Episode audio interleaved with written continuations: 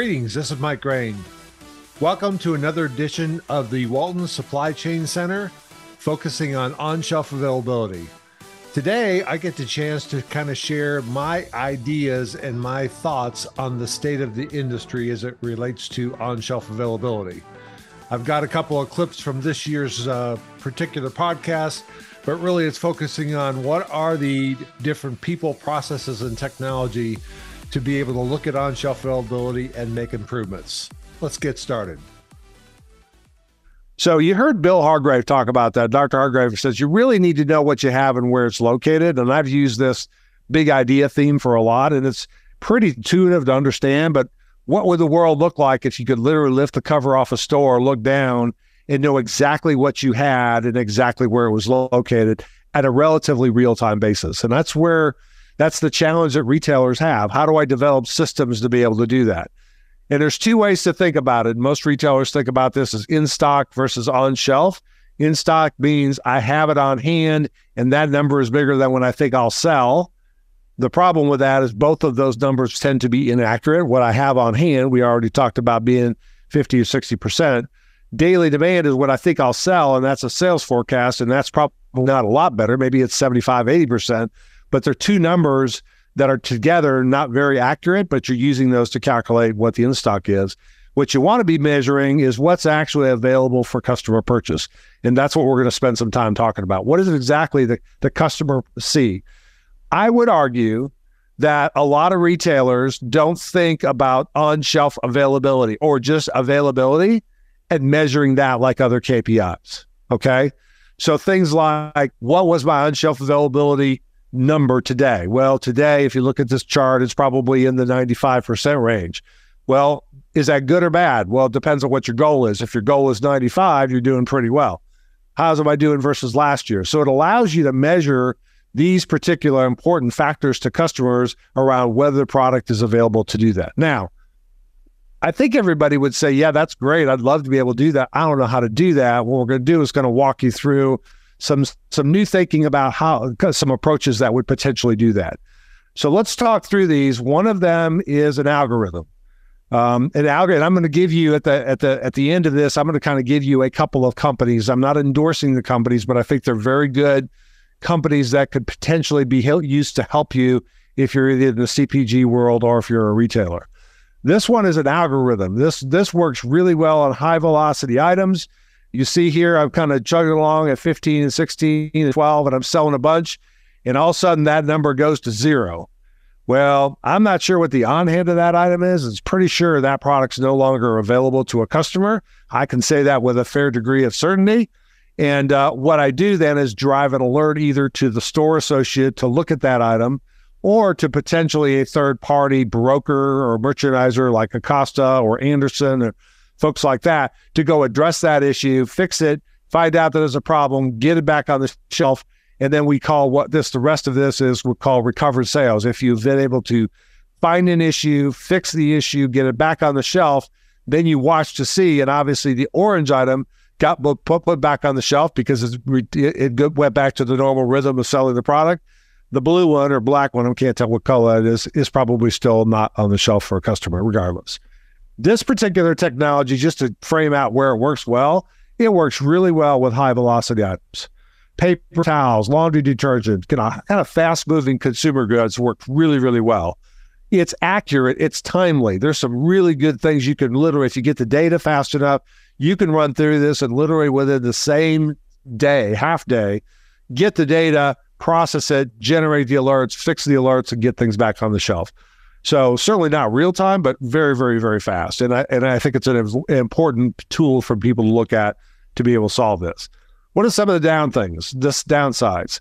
Well, number one, it struggles with things that don't move very high. So if I've got an item that says I'm selling one or two a month, well, am I out of stock or not on the shelf, or is it just not moving enough to generate that kind of sale. So lower velocity SKUs, it can be trained. It's getting better and better. These algorithms are getting better and better all the time, but they still struggle with the lack of data and being able to learn it to make sure you're delivering alerts that people can go work that that aren't false false alerts.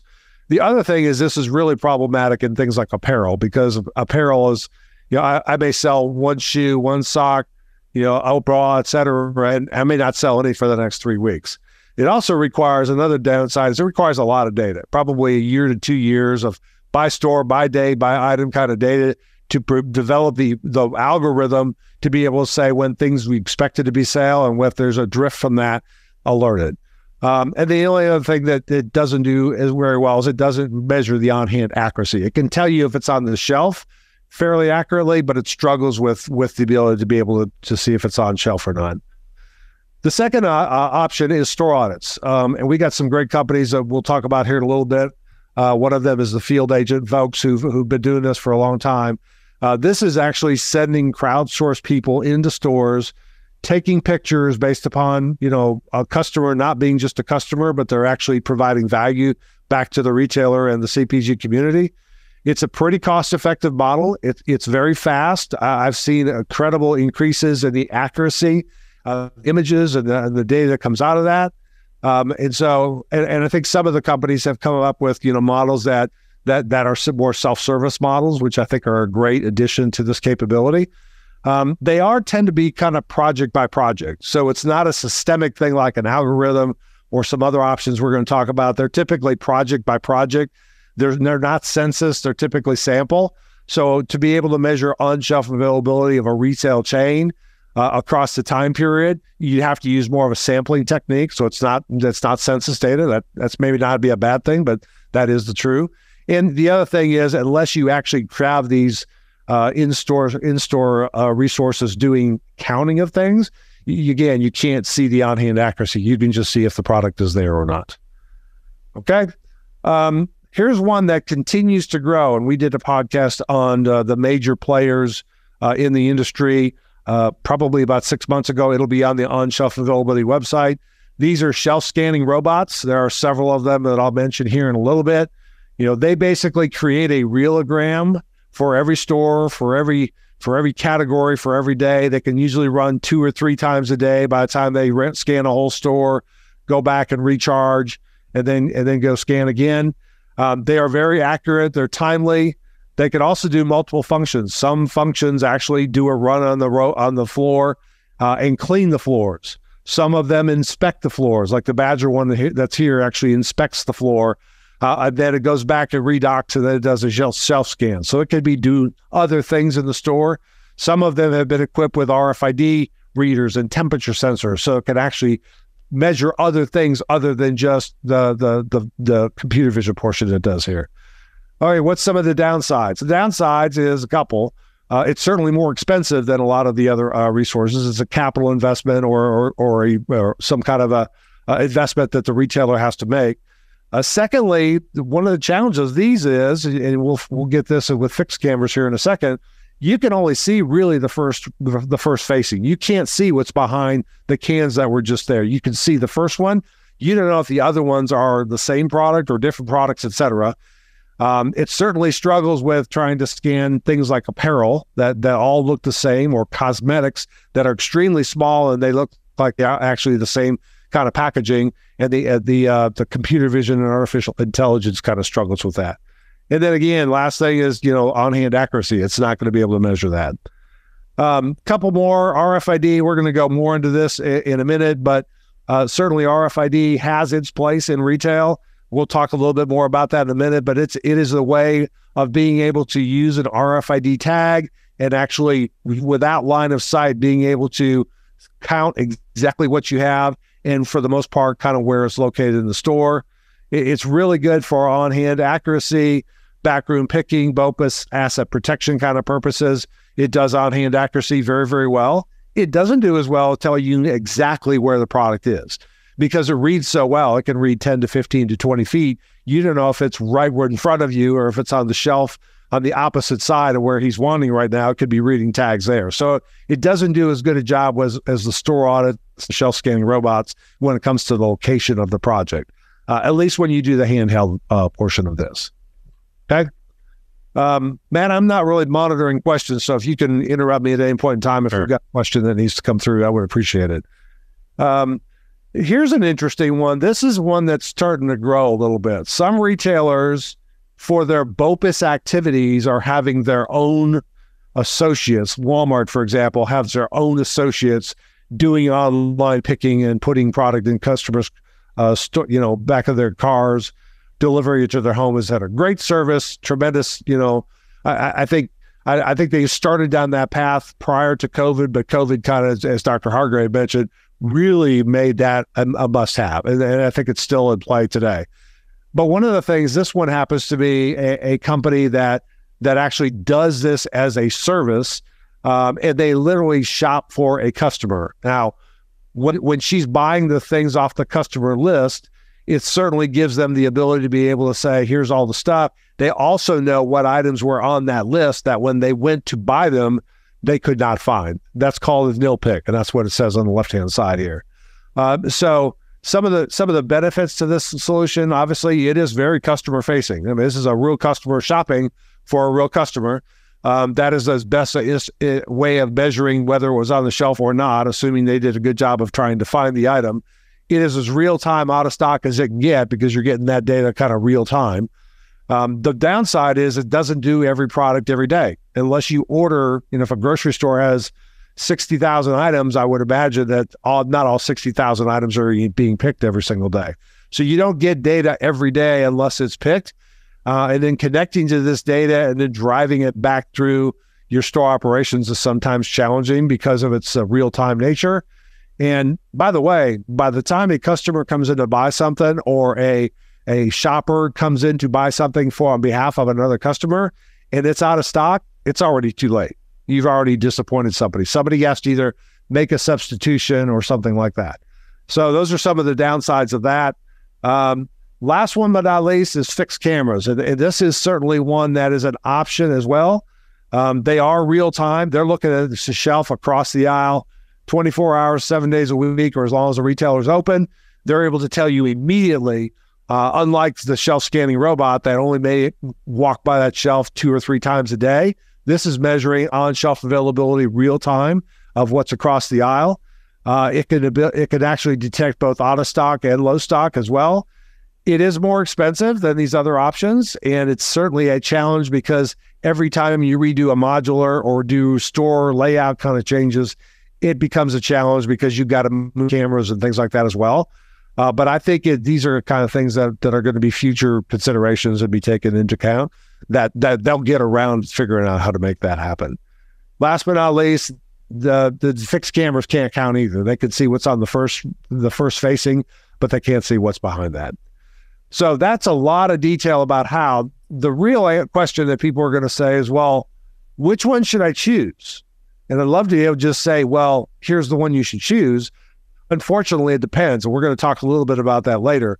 For a retail apparel uh, player like a Macy's or or Dick's Sporting Goods or Nordstrom's, they've already made the decision that RFID is going to be their way forward.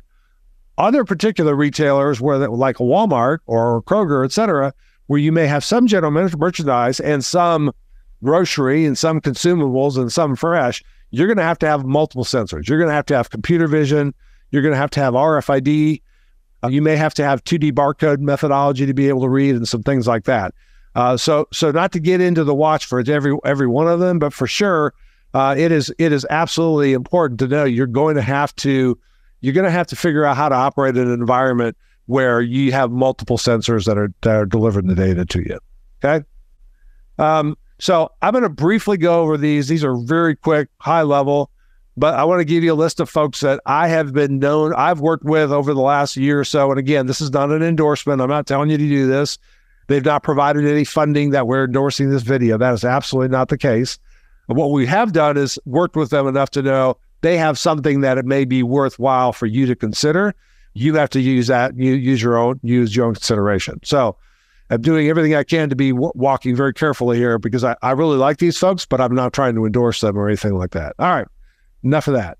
So first and foremost, uh, the couple of companies that do algorithms, Retail Insight, they've been doing it for years, years and years and years.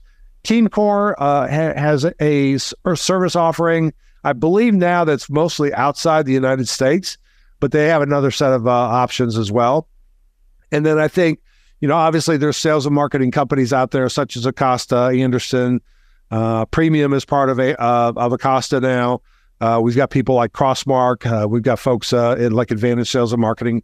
All good companies, all do a really good job of competing in the space to be the arms and legs in the store to to react to these issues that you see in store and get product back on the shelf. Ooh, excuse me.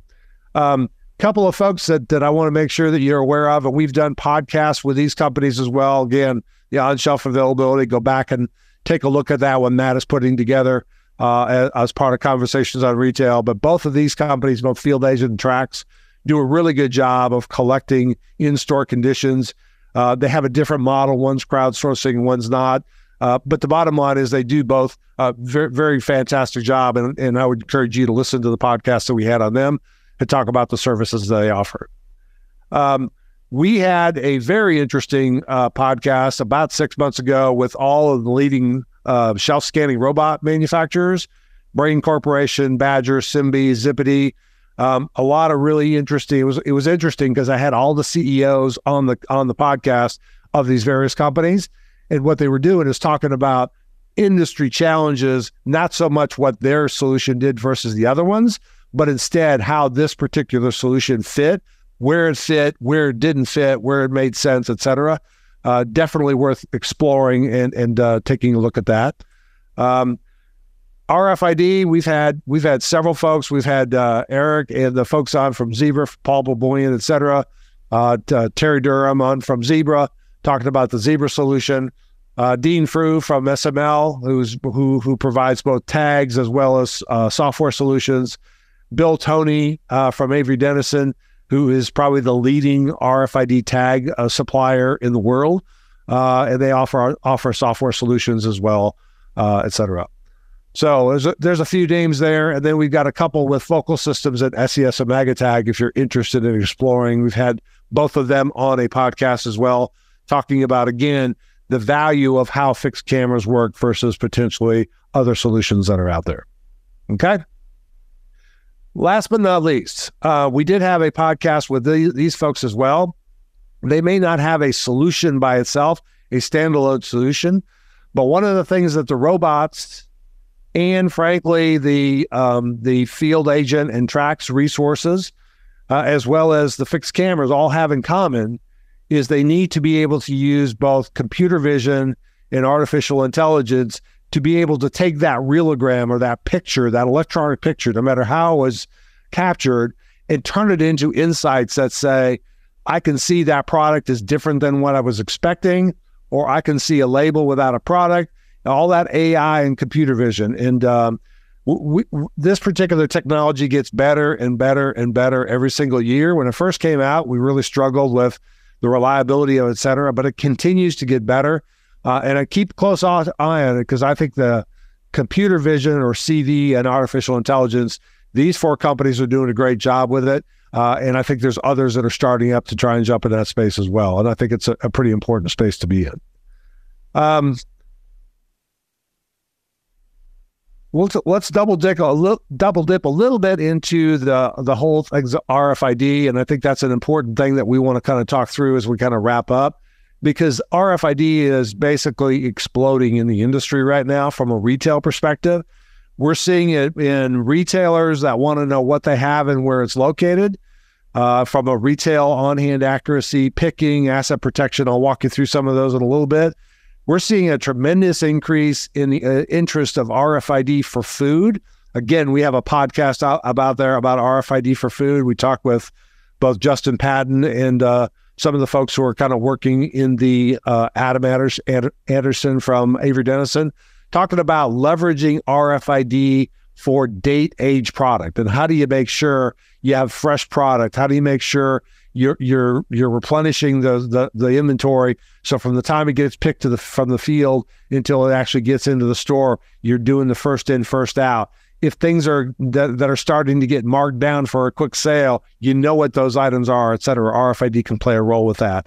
Uh, and obviously, it's outside of retail, but RFID is really taking off uh, in the aerospace industry. With every time you fly on Delta, your RFID, your bag is RFID tag, so it gets on the right airline. Uh, they do an RFID scan of of the entire uh, plane between between trips to make sure all the oxygen masks and seat belts and all that kind of stuff there. That's all using RFID technology.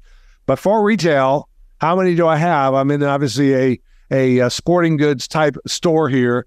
I have no idea how many shirts I've got, how many socks I've got, etc. RFID is playing an important role. Uh, you've seen it work before. You saw it in the video, but basically, there's a tag, there's a reader. Uh, that tag is energized and woken up, and it sends it to some software that says, "I've just counted 12 pairs of jeans." And by the way, the on hand you had was 14, so we're going to change the on hand down to 12 to reflect what you've got here. Uh, Mike Price asked a question a while back, which is, well, well, what is the relationship of shrink to on hand accuracy? And this is kind of where I thought I would double click on that a little bit, Mike. I think that the relationship is if on hand accuracy was always 100%, which says you always got what you paid for from the from the source who's sending it to you, whether it's a DC or whether a supplier or whatever, and that everybody always paid for things that are leaving the store and there were no administrative markup, markdown kinds of things like pricing, et cetera, you wouldn't have to have RFID. You're, you would always be very, very, very accurate. The problem is you have to use RFID because you don't always get what you pay for from a receiving standpoint. Um, ORC or organized retail crime is on the outbreak. We've seen Walmart and Target and Home Depot all declare to the industry this is a industry problem. We've got to figure out how to get uh, this figured out. We have people like Lowe's um, Home Improvement that are literally putting RFID tags in power drills. So if you don't run your power drill through the register and you just pick it up at the shelf and walk out, that product will not work. It's called Project Unlock if you're interested in that. Uh, it's pretty fascinating technology. There's a lot of implications to doing something like that. But obviously, shrink, theft, um, both organized retail crime, crimes of opportunity, frankly, store associates, all that is, is kind of playing into a really difficult situation. And I think RFID, while it may not be the solving problem, it lets you know what left the store that did not get paid for. And I think that's one of the, the definite use cases for it. Um, retailer adoption of RFID continues on the rise. Uh, you've probably heard recently that both Dick's Sporting Goods and Nordstrom's are now joining it. And I've actually got a slide here that we saw at RFID Journal, just looking at the implementations, the amount of RFID expansion going on. You, you can see a pretty big jump uh, from 2018 to 2023 in terms of the amount of tags. This is from obviously from the Auburn RFID lab. So it's continuing to grow. Some of these are not just retail. Obviously, people like UPS are actively engaging with UPS with RFID for package tracking, but uh, certainly the market is going to continue to grow uh, in terms of needs for that. Um, one of the things that I that I wanted to kind of cover real quickly, whether it's an on-shelf availability, if it's a potential putting a robot in or a fixed camera, or whatever, you know, my learnings at RFID uh, have I think are, are play out in terms of a number of different projects like this.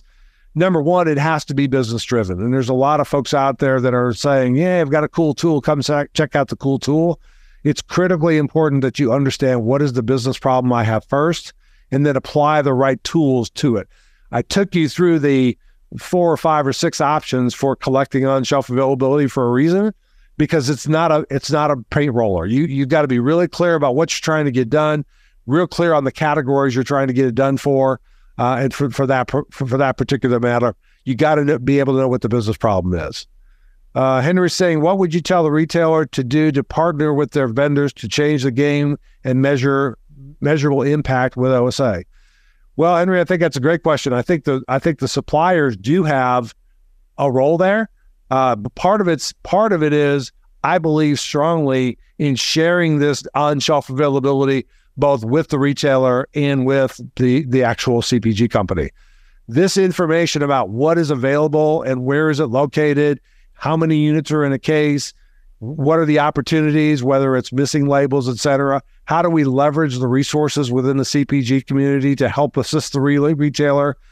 Case packaging, there's a ton of things that, that could potentially be used. But the first is, to me, is just to recognize to a retailer that it's important to them to a CPG, it's important to them. And to, to ask that basic question, how can we collaborate together to make sure we're driving on shelf availability across the box?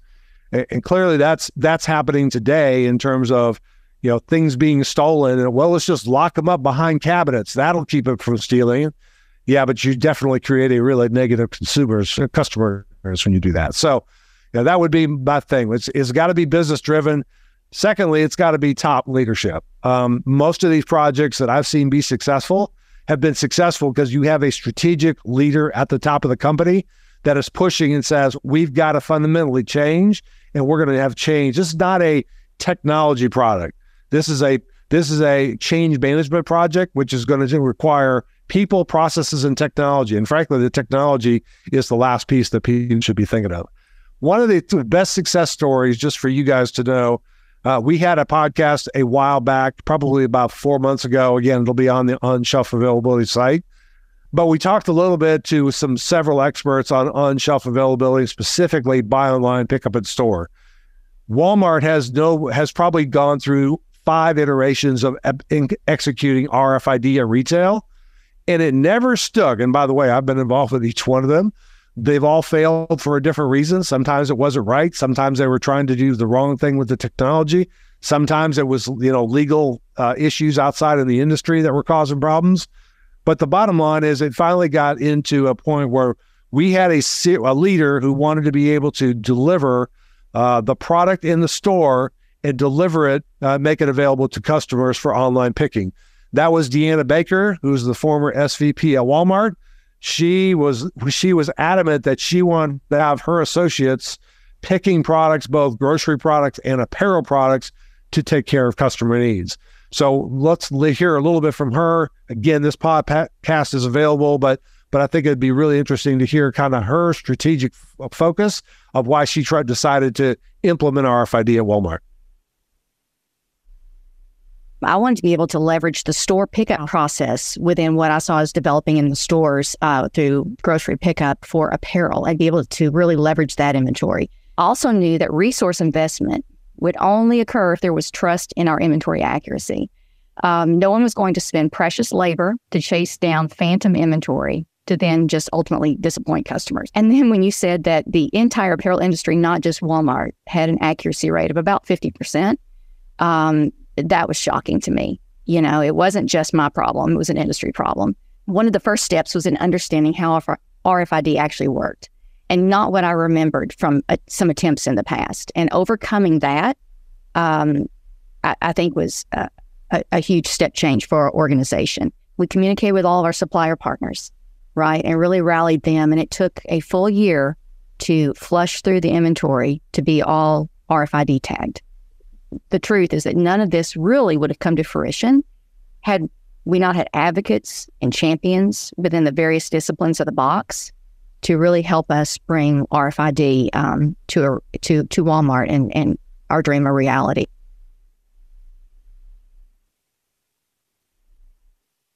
All right. So let me let me close with a couple of uh, uh, kind of final thoughts here. Uh, the first is RFID has been talked about as primarily on hand accuracy, and it clearly has a huge play of getting that on hand accuracy. Uh, it also has, and I'll go back to, to Mike Price's question around you know loss prevention or asset protection. Imagine having the ability to be able to not only have product in your store, but if it leaves the store through a register and leaves the store you would know it. And if it gets picked up and walks out the store, you would know it as well. So you would actually know whether that item went through a register or whether it just left the store. Uh, Macy's has done probably the best job of, of any retailer I've seen to date, leveraging RFID and actually prosecuting ORC crime rings of product that they know that they bought the, for the store. It was inside the Macy's store. It left the Macy's store without being paid for at a register and literally being able to go out and capture that unique serialized data or serialized item and be able to report back to federal uh, authorities that that product was stolen and shutting down those crime rates. I think it's an, an enormous opportunity of leveraging RFID for asset protection purposes.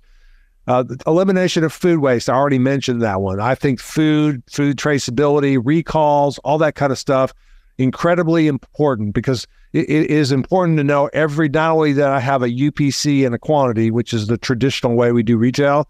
You know, I've got a UPC on this particular bottle, and I've got ten of them. Well, with RFID, I literally get a unique serial number of each one of the 10. It's kind of like having a VIN number in your car. I have a VIN number for every one of these water bottles. And so I can tell you the state and status of every one of those. And we'll, we'll come back to that and hit that here in a second. But I think that's going to be the future of retail is getting down to a itemized, item serialized level for being able to track things uh, in the retail supply chain. Okay. Um, there's a bunch of, and I, I've X'd out all this because retailers have asked me, well, what's it worth? Well, you have to make some assumptions about what these are worth.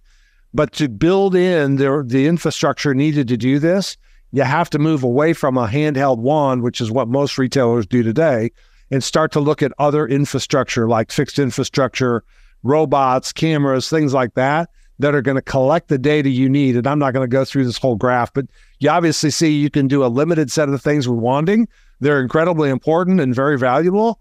But as you start to look at things like location accuracy and shrink up reporting and asset tracking, et cetera, you have to invest in more than just a handheld infrastructure. And that's part of the, the cost of doing business uh, at retail today. So I'm going to go back and summarize, you know, kind of what I said at the beginning of this thing, which is uh, you got to know what you have and you got to know where it's located to be a disruptor. Uh, two more things that we're going to focus on for, for kind of the the time going forward. Number one, just continue to tell a story that there are there are tools out there that you can use.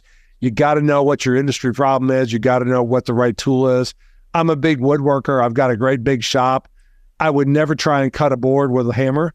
I could probably cut a board with a hammer, but it would take a lot of time. It wouldn't be very pretty and it would be messy, right? A saw is a better tool. And that's kind of the way I think about the retail supply chain. There, you got to figure out what exactly you're trying to get done and make sure you choose the right tool for it. Uh, that's the way I think about that. But but a summary that, that I want to make here, number one is we're going to have to figure out how to live in a multi-sensor solution. Com- it's not computer vision or AI or RFID and 2D barcode or Digimarc and whatever. It's a lot of them working together and collectively every single item has a way of uniquely knowing where it is and where it's located. The industry struggles with this today. Uh, there's no solution you can buy out of the box to be able to do this. You got to figure out what you need for your business and then apply it to it. The second one that's very important, we already mentioned this on RFID, but there's a new initiative, not new, it's relatively, it, been working on for a while. They've just sort of launched it this year, which is called Sunset 2027. It's part of the GS1 initiative. What it means is every single point of sale register will need to be able to scan a 2D barcode or a QR code in addition to just a single UPC. What does that mean? That means back to this bottle, I know this bottle and I know where it's located, and this is different than the bottle I've got right next to it that looks the same. Okay, well, what would I do that, Mike? As you start thinking about things like televisions in a store, I may have three televisions in the store, but one of the televisions is on the on the back wall showing customers how they work. One of the televisions just came in as a return from a customer and it's back in claims. So I may have three particular televisions, but I really only have one available for sale because one's on the wall and one's back in claims. With this serialized methodology, you can actually start to assign state and status to specific items. And that doesn't, that's not just RFID. That's the same as with, with a, bo- a box of Tide or a bottle of Tide or a paper towel, et cetera. We can start to look at attributes with items beyond just what the UPC is. And I think this is a huge migration opportunity uh, that we got to work forward. Um, including that is the whole sharing data uh, with the various supply chain folks. You know, we, we've got different ways of doing it. Uh, GS1 has EPCIS. Specific retailers like Walmart have Retail Link and, and uh, things like that. Uh, we've got ways of sharing data. There's not a consistent way to do it across the industry. And I think that's one of the challenges as well. So lots of really good things uh, that, that are going to continue on this platform. We're going to continue to have conversations with subject matter experts of this to go a lot more deeper. Uh, but I did want to mention, uh, Matt, just in, in, closing on my part anyway, to see if we have any other additional questions out there uh, or if there's any cl- closing comments that you want to make.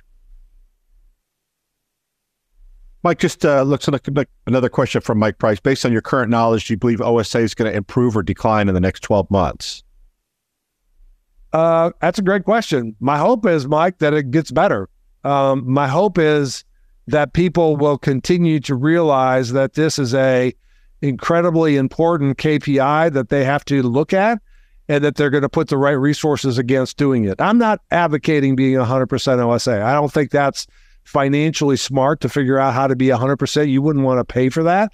But clearly, customers have more choices than ever. So I think by default, people are going to get better at doing this, whether that's reducing the number of SKUs they have and going back to the old hold more holding capacity on the shelf or some of the technologies we talked about here. I'm certainly hopeful, and that's the reason that I'm spending time in this area that it's going to get better. But it's not a it's not it's a change management project. It's something you're going to have to decide at a senior level to focus on. You got to measure it. You got to figure out how you're going to improve it where you're not meeting goals and treat it like any other KPI running a retailer or a CPG company. So from my perspective, it will. But I guess at the end of the day, it's it's a report card on how well we're kind of educating the, the industry. I think people kind of walk away from this stuff because it's really hard. but but it's something that's obviously very very important. And obviously we've seen before years and years of examples where retailers choose to not innovate and continue to focus on meeting customer needs. And by the way, they're not around anymore. They've gone they've gone by the wayside. So I think the ones that are really focusing on this and doing the right thing, both omni-channel and brick and mortar, and figuring out how to make that product available, uh, they're focusing on the right level. Um, the other ones may not be around long term. Great stuff, Mike. Uh, appreciate everything that you have done to develop this uh, this series and this group. Appreciate the folks that have registered to attend. Appreciate our sponsors. We will have the video version of this uh, edited over the weekend and up on the onshelfavailability.com website for everyone to uh, to review again, share with their teams. And we'll look forward to seeing everyone back here again for our next conversation on retail. Thank you so much. Have a great weekend. Thank you. Bye bye. Well, that wraps up our discussion on the state of the industry for on shelf availability. Join us next time. We're going to be joining with uh, Justin Patton and Matthew Russell from the Auburn University RFID Lab, talking about the status of RFID in the retail industry, in food, and potentially we'll get a little bit into aviation. Not exactly focusing on on shelf availability, but just different ways that that technology is helping serve those industries.